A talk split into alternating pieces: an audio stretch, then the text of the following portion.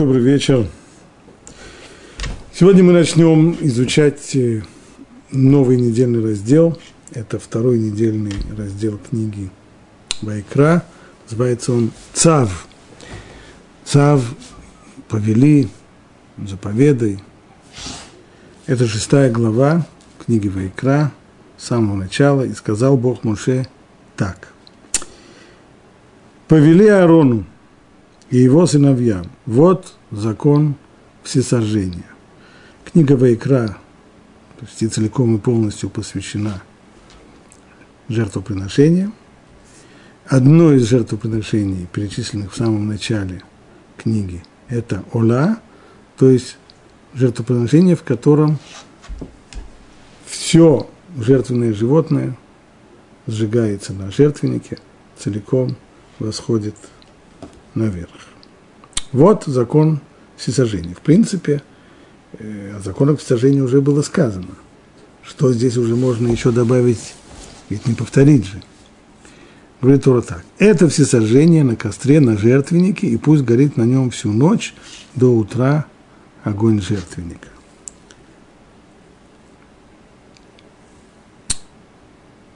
То есть здесь речь пойдет прежде всего о том, что происходит в храме ночью за закрытыми дверьми, когда народ уже ушел из храма, и в храме остаются только его служители, священники.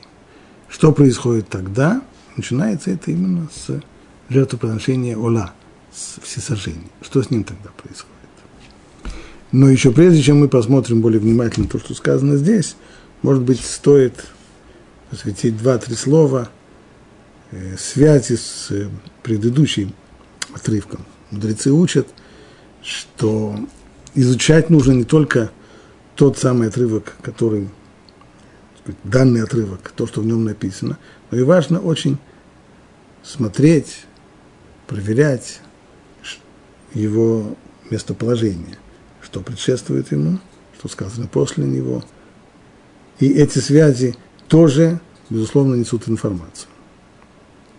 А Мидраш, Мидраш Танхум, он как раз обращает наше внимание на вот эту самую ассоциативную связь. Что перед... последние отрывки недельного раздела Вайкра, о чем они говорили? Они говорили о ситуациях, в которых человек приносит жертвы либо за то, что он э, использовал злоупотребление его, использование храмового имущества в своих собственных э, целях для своих собственных нужд, либо жертвы, которые человек приносит, как вследствие того, что он присвоил себе чужое имущество, отрицал этот факт и даже поклялся ложно, а теперь, когда он признается, то он должен вернуть это имущество и принести определенные жертвы. Так вот, именно так и говорит Мидраш. То, что сказано, цав, это Арон, ты повели Арону, что вот таков закон всесожжения, сказал Всевышний, вы исполните сначала то, что сказано выше, то, о чем написано выше. А уж потом, и только потом, закон о жертве всесожжения. Почему? Ибо, как сказано у пророка, пророка Ишаяу, я, Бог, люблю правосудие и ненавижу грабеж в жертве всесожжения. Что не грабеж в жертве всесожжения? О чем было написано выше, повторяет Мидраш свой вопрос. Что человек, который поклялся ложно, и теперь, признав свою вину, он должен сначала возвратить то, что украл, то, что присвоил себе чужое имущество. Сначала ты возврати это, потом уже разберемся. И только после этого сказано, вот закон о жертве всесожжения. То есть, если ты намереваешься приносить жертву, то ты сначала будь уверен, что у тебя нет чужого имущества. Сначала верни чужое имущество, если оно у тебя находится не по праву, а уже потом будем разбираться с жертвоприношениями. Это то, что сказано у пророка Ишаяу, они Ашем Цуне Гезель Беавла – то есть гезель – это ворованное, присвоенное не по праву имущество чужих людей, если с ним, если оно связано с жертвоприношениями, такого рода жертвоприношения, с которыми связано чужое имущество Всевышний, не только что не хочет, написано сонегезм бавла, ненавидит. Это для него омерзительно. Поэтому Тора здесь говорит, сначала избавиться от гезель, от чужого имущества, а уж потом поговорим про жертвоприношение. Что же мы говорим про жертвоприношение?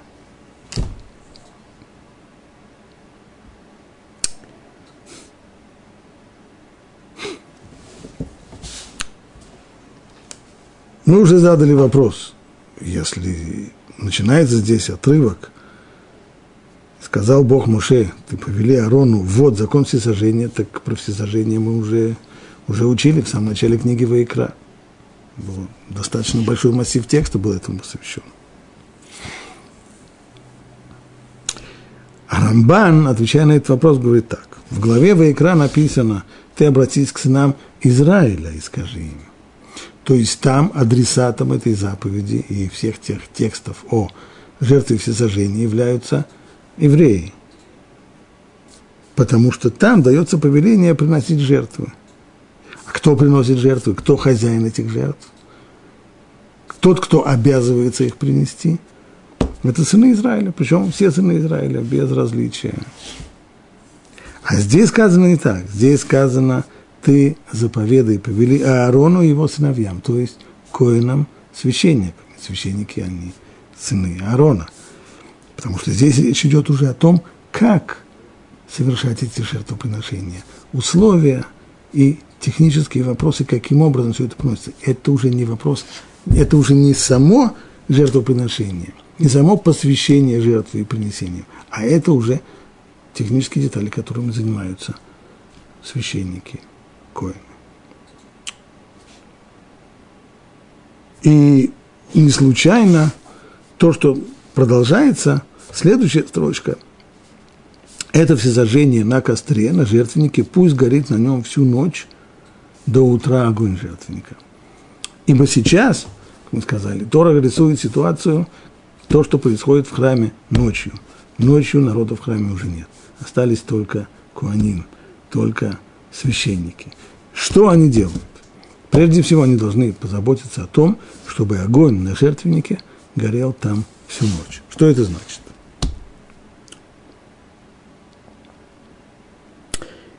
Мудрецы наши говорят, что имеется в виду, что, уточним, жертвы ночью не приносятся – все, все жертвоприношения, они только днем. А что же происходит здесь ночью? Те части жертвенных животных, которые не успели сгореть на протяжении дня, то есть жертвы, которые были принесены днем, их части туш должны догорать ночью. Это вещь, которая позволительна ночью, и более того, нужно заботиться о том, чтобы все сгорело.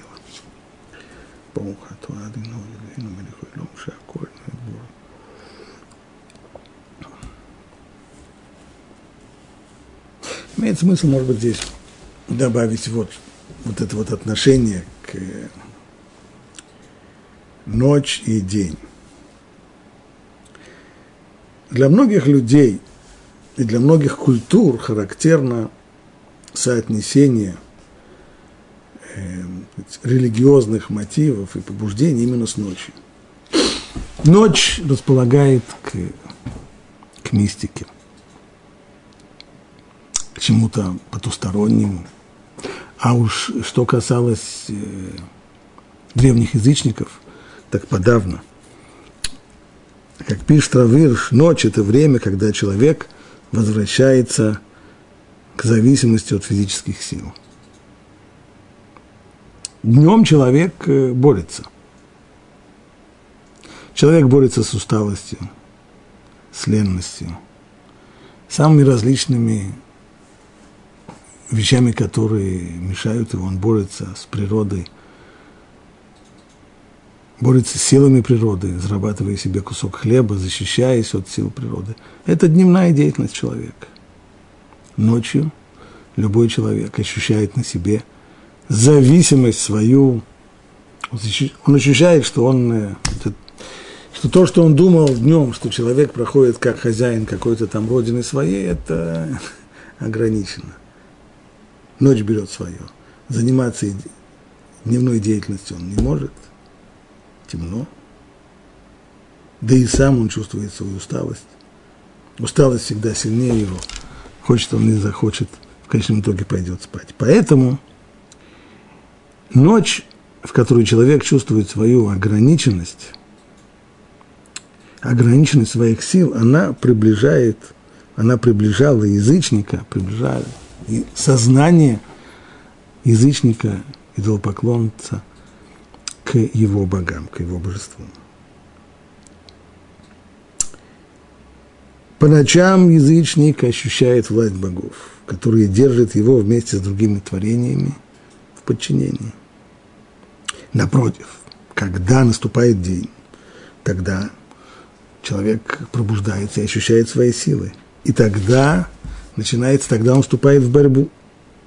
Он старается подчинить себе природу, он старается подчинить себе физический мир.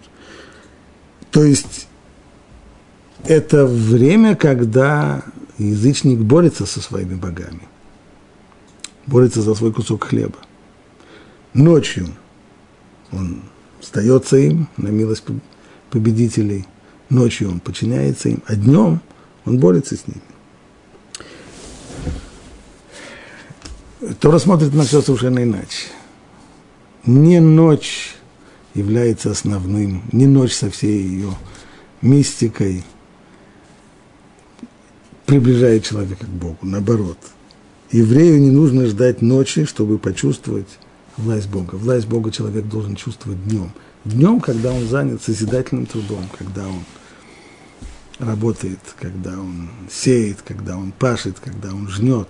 И тогда через законы, которые регулируют жизнь еврея, он постоянно должен, не только должен, но и может ощутить, ощутить присутствие Бога и свое подчинение, подчинение непобежденного человека, силы которого иссякли, а, а его подчинение по своему желанию, по своей воле. Сознательное подчинение воле того, кто его создал. Поэтому Еврей, как продолжает Равир, считает ясность разума, энергию своей свободной воли и результаты своих творческих усилий, то есть всю-всю свою свободную личность, которая достигает своего наивысшего проявления именно во время, во время дневной деятельности. Что это все? Откуда этот разум? Откуда эта воля? Откуда эта способность принимать решения и реализовать их? Откуда способность создавать, творить? Это дар Божий. И осознавая это, человек и, человек и действует. Поэтому, если языческая ментальность рассматривала, рассматривала день как время борьбы с божеством, а ночь как приближение к божеству, то еврейский взгляд, он прям противоположен. Поэтому все служение в храме, оно осуществляется именно днем. Все жертвы приносятся именно днем. Как только солнце зашло, день закончился, приносить новые жертвы невозможно. Это запрещено. Но вместе с тем, жертва, о которой мы сейчас говорим, всесожжение, которая была принесена еще до наступления ночи, днем, уже значит, принесено. Это значит, что животное было, а, зарезано, второе, успели окропить его кровью жертвенник, то тогда его можно, его части – тело его можно сжигать на жертвеннике всю ночь. Вот о чем здесь идет речь. Дальше сказано так.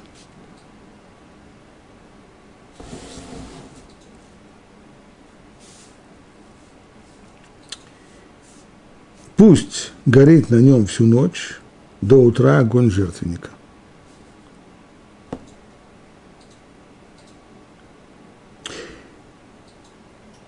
это отдельная, отдельная обязанность. В чем она состоит?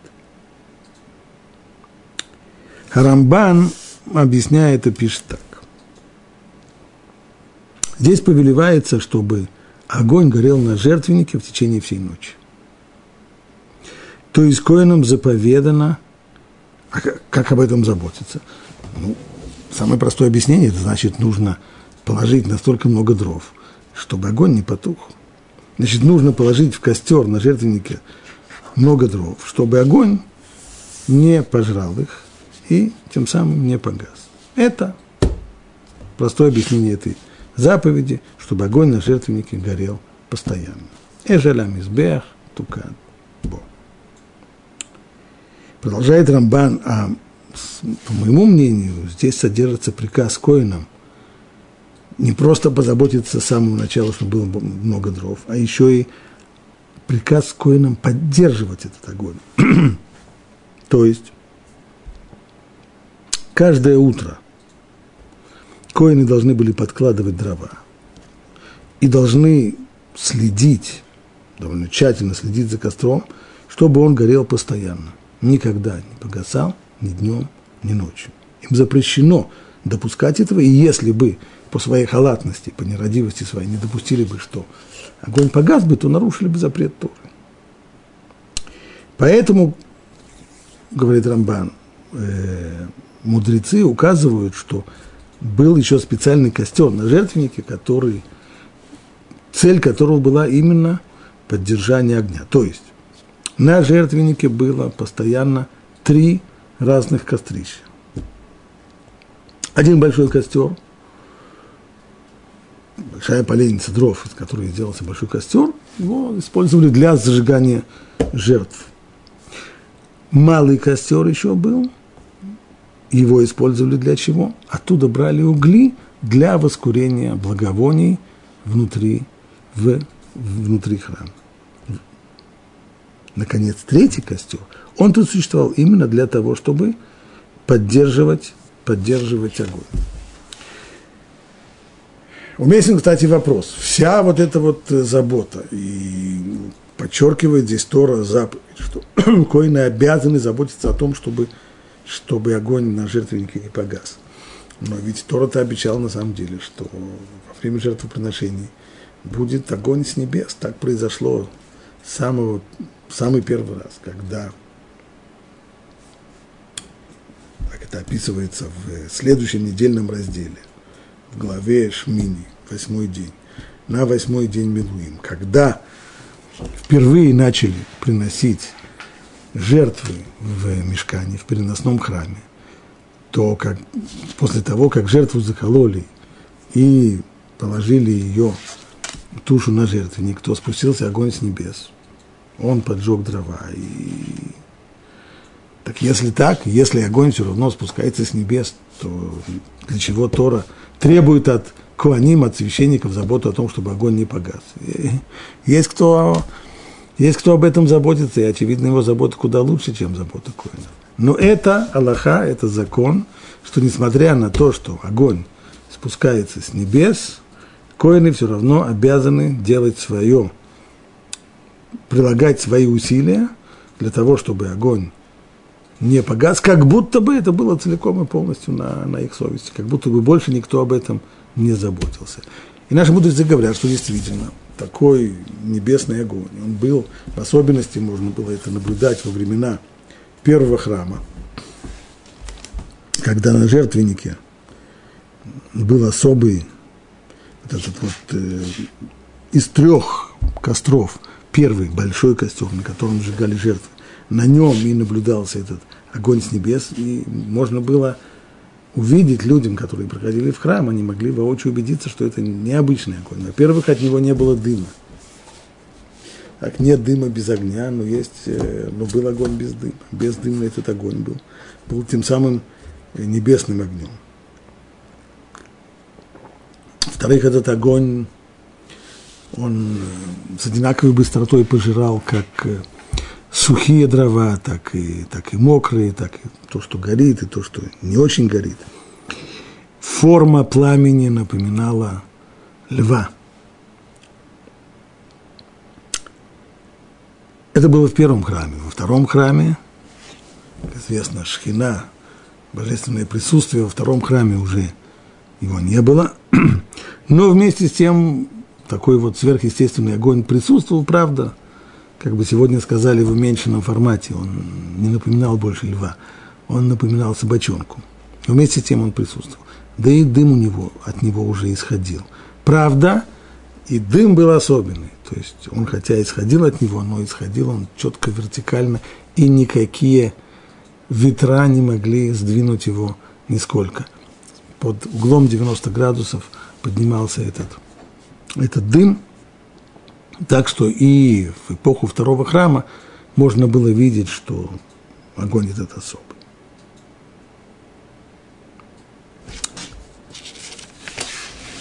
Читаем дальше.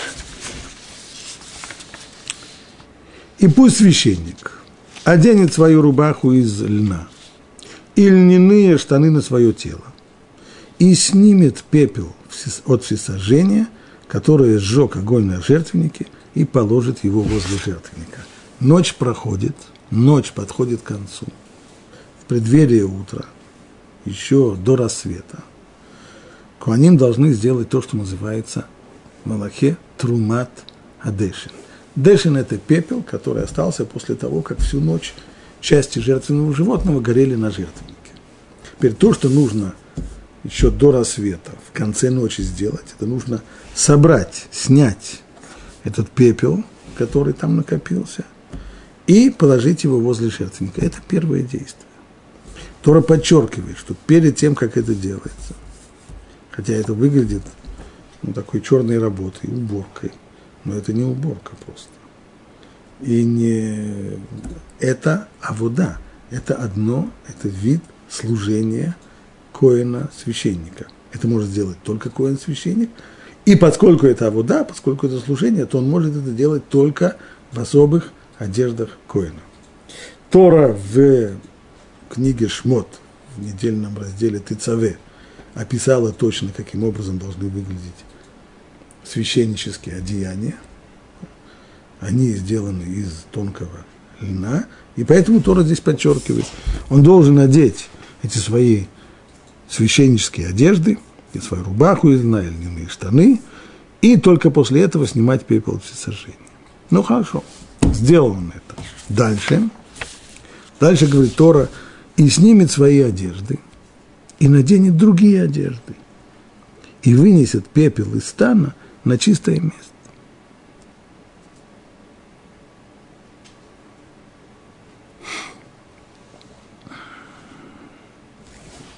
Есть вторая работа после того, как пепел был снят с жертвенника, его положили около жертвенника, дальше нужно его вынести из стана за пределы, не только за пределы храма, но и за пределы Иерусалима на чистое место.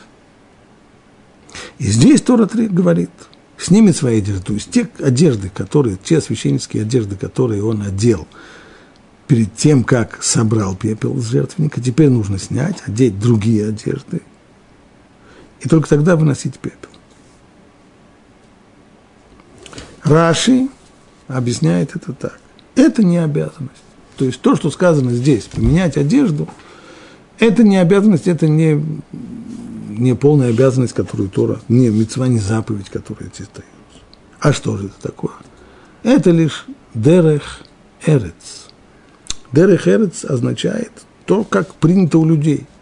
То есть это естественное правило приличного, нормального человеческого поведения. Чтобы при выносе золы не испачкать и не испортить одеяния, в которых коин, священник, служит у жертвенника. Как говорят наши мудрецы, продолжает Раши, вещь понятная в сознании любого человека, что слуга не будет подавать своему господину кубок вина в той же самой одежде, в которой он варил ему мясо на кухне. То же самое и здесь. Получается, есть две работы, две работы с этим пеплом. Первая работа, так же, как и все остальные работы, как заклание жертвы, как принесение жертвы, она требует священнических одеяний. Но когда мы подходим ко второй части – к выносу. Вот здесь их нужно поменять, потому что не будет же человек делать все остальные работы священнические в тех же самых одеждах, в которых он выносил пепел и золу за город. Поэтому поменяй одежду. Так объясняет Раши. А теперь позволено нам будет спросить, а меняет он на какую надежду? Что он просто, он спецовку одевает? Халат для того, чтобы заниматься уборкой? Или нет? Или это тоже, поскольку это тоже служение в храме, здесь тоже должны быть священнические одеяния, только э, рангом похуже –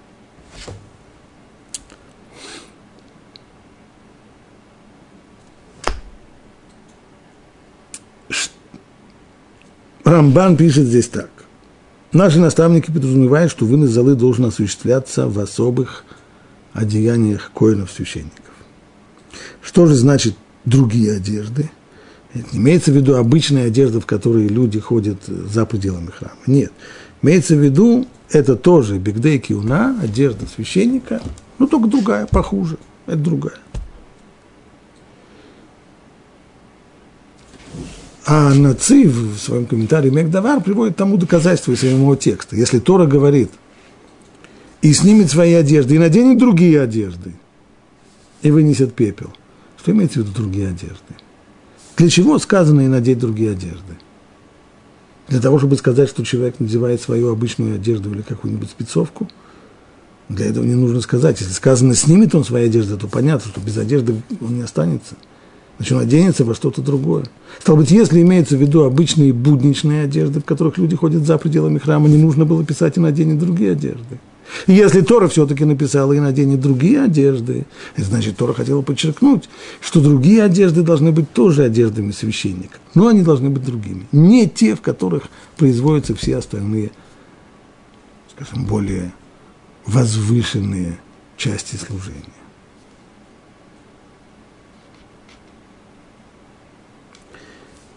Продолжает Рамбан, только я не понял, откуда Раши взял, что это не обязанность.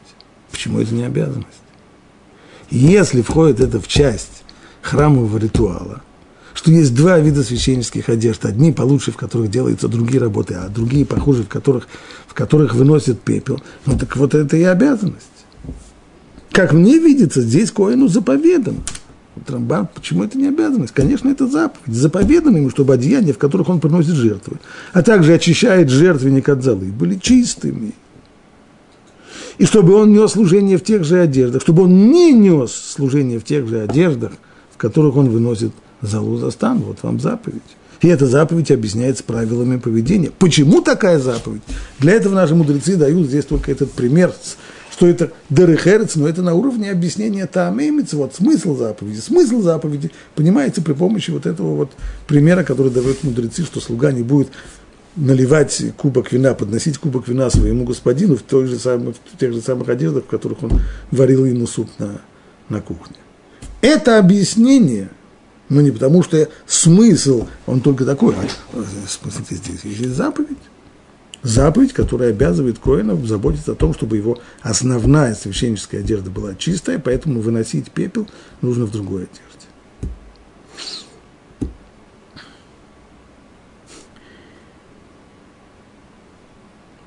И здесь мы наталкиваемся на, я бы сказал, некоторую странность. Собрать пепел жертвенника – это служение – Поэтому должно быть в священнической одежде. Вынести – это вторая работа, продолжение первой на самом деле.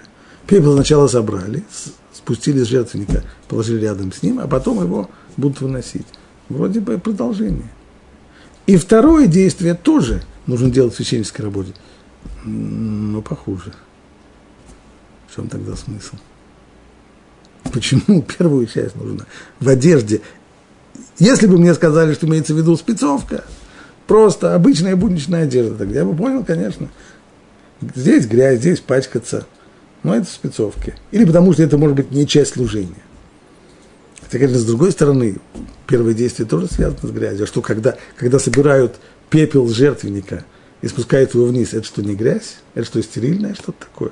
Тот же пепел, та же самая грязь. Почему спустить его с жертвенника вниз – это можно в, в священнической одежде первого класса, первого ранга. А вот уже вносить ее за город, о, это уже, это, уже, это уже в одежде похуже. Не очень это понятно. Смотрим, что говорят комментаторы.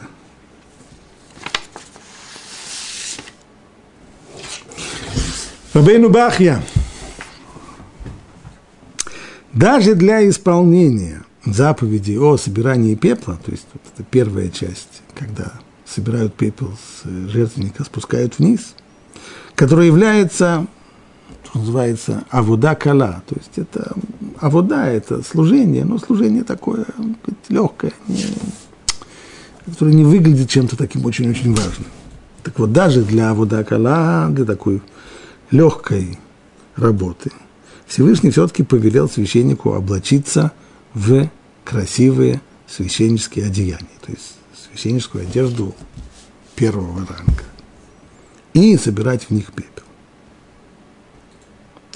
В этом ритуале содержится урок и жизненное наставление для каждого, кто желает приблизиться к Всевышнему. То есть, чтобы не подумал человек, что точно так же, как выносится пепел в одежде похуже, также и собрать пепел можно в, в одежде похуже нет. Собирать пепел в парадной одежде. Все это для того, чтобы извлечь из этого жизненный урок. Каждый, кто желает приблизиться к Всевышнему при помощи служения Ему или исполняя ту или иную заповедь, пусть украсит себя. Ведь он исполняет повеление Бога. То есть с одной стороны, человек должен заботиться о том, чтобы, исполняя заповедь, он выглядел парадно, чтобы он не выглядел затрапезно. Ведь, а почему? Не потому, что он какой-то важная шишка, а потому что он, сейчас он исполняет заповедь Бога. Исполняешь заповедь Бога, так оденься прилично, выгляди прилично, приведи себя в Там, где человек должен, там, где для исполнения заповеди требуется сделать что-то, что, может быть, в глазах людей будет выглядеть унижением, если заповедь это требуется, человек должен это сделать. Но само отношение человека к моменту исполнения заповеди должно быть именно такое. Если сейчас человек исполняет заповедь, он делает нечто важное. Делаешь нечто важное, ну так оденься прилично, выглядит так. И чувствуй так, что ты сейчас делаешь важную вещь. Это служение, это заповедь. Еще более ранняя книга, Хвот Альвавод, Он дает другое объяснение, и есть его развитие потом. Объясняет Хавот Альвот так, что то, что человек, вынося пепел, меняет одежду на э, одежду похуже, более заноженную, затасканную, не такую, не такую хорошую, как одежда, в которую собирал пепел, означает, что человек должен умолить в своих глазах свои собственные деяния и успехи. Человек должен подвергнуть себя критике за неполноценное изучение Торы. И перед Богом, да и перед людьми. Человек должен просить, чтобы Бог дал ему силу для того, чтобы он смог воздержаться от гордыни, от высокомерия. Во время служения в храме он предстает в храме перед Богом во всей своей красе и славе, то есть надевает священнические одежды самые-самые лучшие. Это в храме. Но когда он исполняет следующую заповедь, вынос пепла за пределы храма, удаляясь за пределы стана, и тогда он не перед Богом, тогда он только на глазах людей, на глазах окружающих, вот тогда он должен показаться в более простых одеждах. Тем самым демонстрируя, что старается человек изгнать высокомерие своего сердца. Вот эта вот идея, высказанная в Хавот вот она находит очень интересное развитие в комментарии Равы Гирша. Равирш пишет так, имеет смысл прочитать то, что он пишет.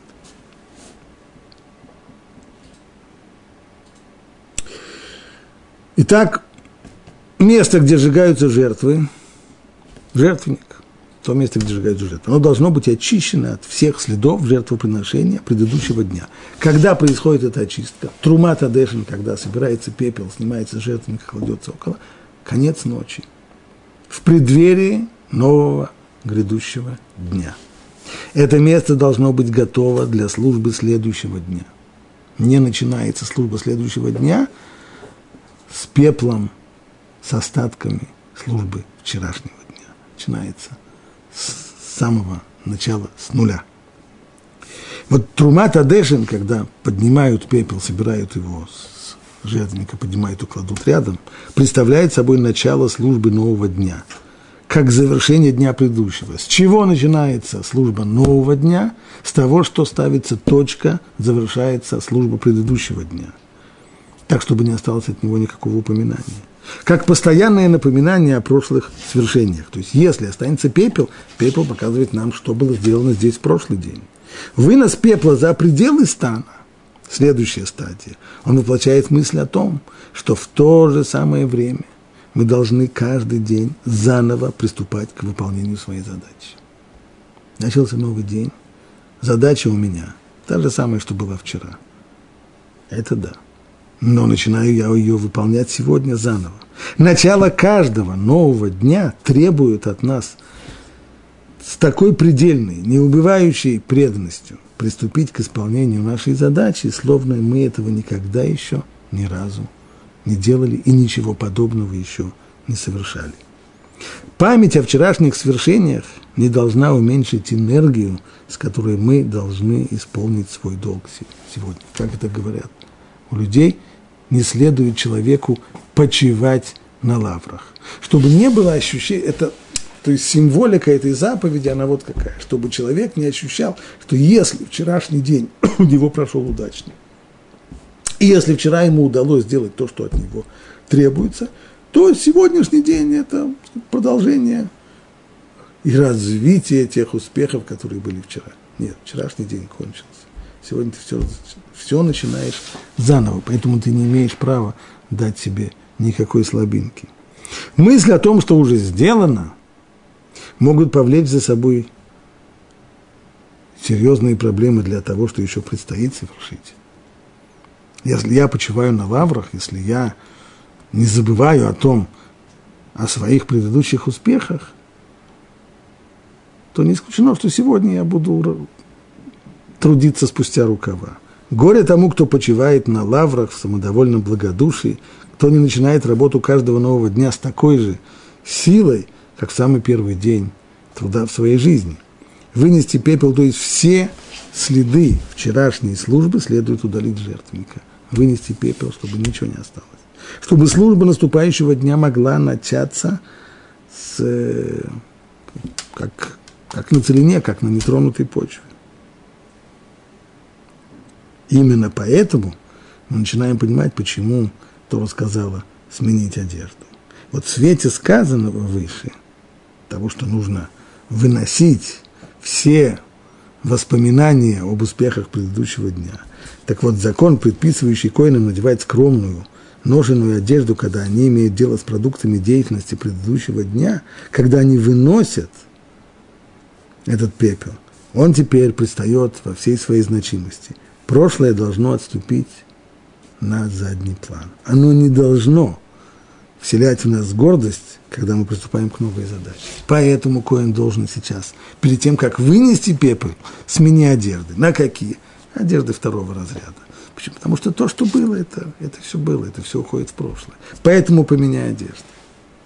Потом вернешься снова, вынесешь этот пепел, вернешься снова, снова оденешь одежды более торжественные, менее заношенные, более красивые для работы нового дня. А вынос всех результатов прошлого дня более скромная одежда.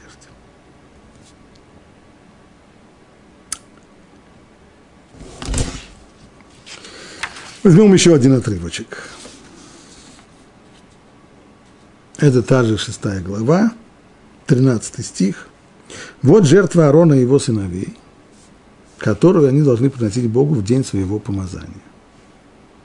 Десятая часть эйфы, это мера объема, тонкой пшеничной муки в постоянную жертву. Половина ее до утра, половина до вечера. Это, предложение содержит явное внутреннее противоречие. Сначала сказано, что это жертва, которую Аарон и его сыновья, то есть священники, приносят в день своего посвящения, в день своего помазания. А потом написано, что это постоянная жертва. Постоянно это значит ежедневно. Это как же как? Так, как же так? Либо ежедневно, либо в день помазания. Дальше Тора говорит, что она должна представлять собой, эта жертва. Она должна быть приготовлена на сковороде в масле. То есть жертва из жертва мучная. Есть разные виды мучных жертв. Это жарится в масле, но перед этим приноси ее заварной, хорошо пропеченной, разломанной, как хлебное подношение. То есть сначала, такое понятие заварной хлеб сегодня вряд ли кто знает точно, что имеется в виду, то есть это тесто, которое сначала ошпаривается, заваривается в кипящей воде, и только после этого оно выпекается либо в, либо в духовке, либо э, жарится в масле. Здесь оно ошпаривается, печется, а потом жарится в масле. После этого оно разламывается на части, как обычное хлебное предложение. Приноси ее в приятное благоухание Богу. И должен это делать помазанный священник. Помазанный священник имеется в виду первосвященник. И из его потомков, из потомков Аарона. И это вечный закон. И еще одна деталь она должна быть воскурена полностью Богу. То есть в отличие от остальных мучных жертвоприношений, в которых только часть, горсть возносится на жертвенник и сжигается на огне, а остальное едят куаним священники, здесь вот эта жертва, о которой здесь идет речь, особая жертва Арона и его сыновей, она сжигается целиком, не съедается от нее ничего. Так, прежде всего, к тому противоречию, которое мы здесь обнаружили либо это жертва в день посвящения, в день помазания, либо это жертва ежедневная. Ражи говорит так. Простые священники, то есть не только, хотя сказано в конце, что это должен делать Коэна Машиях, помазанный священник, то есть первосвященник. Но на самом деле простые священники, обычные сыны Аарона священники, они тоже приносят вот этот, эту самую жертву в день, когда вступают в служение, то есть в день в свое посвящение, когда они начинают в первый раз служить в храме и приносят перед тем, как принести свои первые жертвоприношения, это их обряд посвящения в священники, когда они приносят вот это вот мучное жертвоприношение. А первосвященник, он приносит это ежедневно. О нем сказано, что это постоянная жертва. Что же это значит?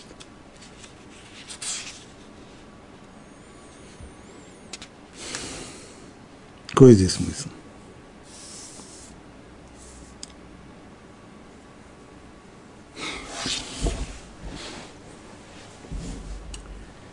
Первосвященник тот, кто стоит во главе священника. У него уважаемая позиция – Другие бы сказали, что это сан первосвященника.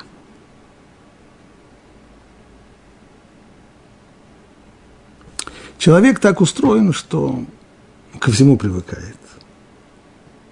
И человек, который получил руководящую какую-то позицию, который возвысился в, социальном плане – или в каком-нибудь другом, он тоже к этому привыкает. Воспринимает это как само собой разумеющееся. Вот Коин Гадоль, первосвященник, нельзя, чтобы он свыкся с этой мыслью. Он должен все время помнить, что то, что он стал первосвященником, то, что проведение возвысило его, подняло его над всем народом и, и над всеми священниками его, родственниками, это дар свыше. Для того, чтобы не было рутины, для того, чтобы он к этому не привык, для этого Тора и сказал ему, ты должен чувствовать себя так, как чувствует любой священник в самый первый день своего посвящения в сам. Любой священник, когда первый раз в жизни он приступает в врата храма как священник и начинает служить в нем, он приносит вот эту вот жертву посвящения, которая целиком-целиком сжигается. А первосвященник должен чувствовать так каждый день. Поэтому он приносит эту жертву каждый-каждый Божий день.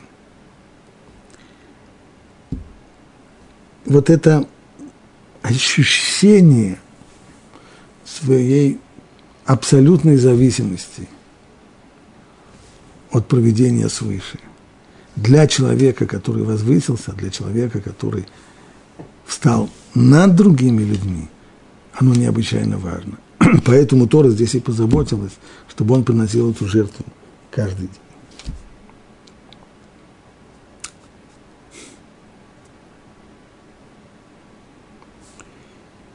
И сказал Бог Муше так, скажи Аарону и его сыновья, вот закон о жертве за грех.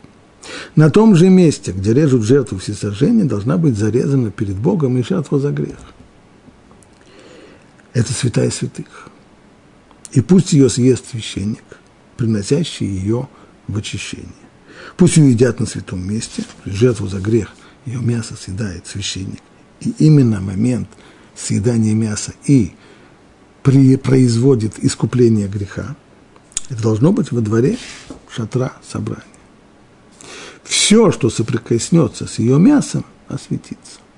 То есть, если что-то, какое-то мясо или хлеб, или еще что бы то ни было, соприкасается с мясом жертвы за грех, то получает коснувшийся тот же самый статус, как жертва за грех. И если брызнет кровь ее на одежду, то омой то, что брызнуло, это должно быть, нужно стирать это, но на святом месте не выносить это за пределы храма. И глиняный сосуд, в котором она варилась, должен быть разбит. Если же она варилась в медном сосуде, то он должен быть вычищен и ополоснут водой. Что это означает? То есть то, что, скажем, если был кусок хлеба, который коснулся мяса этой жертвы, то он приобретает тот же самый статус, как и эта жертва. Если эта жертва была, каши, была предположим, негодная из-за какой-то причины, то тогда и этот, и этот кусок хлеба тоже стал негодным, и его ждет та же самая судьба, что и мясо этой жертвы. Если это было годное, жертв, э, жертвенное животное, то съесть его нужно по тем же правилам, по которым съедается и мясо этой жертвы. То есть, если это, предположим, хатат же жертва за грех, очистительная жертва или ашам, то точно так же, как оно, как, как само это жертвенное животное должно быть съедено в храме, так же и этот самый хлеб тоже. И ограничения по времени, которые тоже существуют, они ложатся и на этот, и на этот хлеб. Эти самые ограничения по времени, они и объясняют то, что сказано дальше. Что глиняный сосуд, в котором варилось мясо жертвы, должен быть разбит. Почему его разбивать? не жалко ли кастрюлю. Дело вот в чем. Значит, если эта жертва, предположим, жертва имеет ограничение по времени, когда можно ее есть. Если ее можно есть, предположим, э, только один день или шламим, это два дня и, и ночь посередине, то по прошествии этого времени мясо становится нотар, оставшееся мясо, и его есть в дальнейшем запрещено. Его нужно сжечь. Но поскольку вкус этого мяса впитался в стенки сосуда, а правило в Торе гласит, что вкус запрещенной пищи, к нему мы относимся не менее строго, чем самой запрещенной пищи, получается, что этот сосуд в своих стенках содержит вкус запрещенной пищи, в данном случае нотар, то есть мясо жертвы, которое уже есть нельзя – Стало быть, если кто-то в дальнейшем будет варить в, в этом сосуде другую пищу, кошерную, разрешенную, то вкус запрещенной пищи, в втором случае нутар, выделится и присоединится к пище разрешенной, сделав ее запрещенной. Поэтому, если, как Тора говорит дальше, если сосуд, в котором она варилась, металлический, например, медный, или, или другой металл, то тогда возможно каширование. Каширование по принципу клин клином выбивают, то есть если варилась в горячей воде, то и кашируется в горячей воде. Но в случае с глиняным сосудом этого достичь невозможно, ибо глина в силу своей пористости, как Тора здесь свидетельствует, сколько ее не вымывай, сколько ее не кипяти, сколько ее не парь, все равно вкус, который в ней впитался, целиком и полностью не выйдет, он всегда останется в стенках сосуда и всегда будет примешиваться к тому, что в ней будет вариться в дальнейшем. Поэтому Тура и говорит, что касается глиняной посуды, которая впитала в себя вкус жертвенного животного, ничего не остается, кроме как ее разбить, ибо по прошествии короткого времени вкус этот станет запрещенным, но тар, закончится время, в которое можно есть эту жертву, и вывести этот вкус уже никак нельзя будет, поэтому остается только ее разбить. Вот э, то, что мы выучили сегодня о законах жертвоприношений.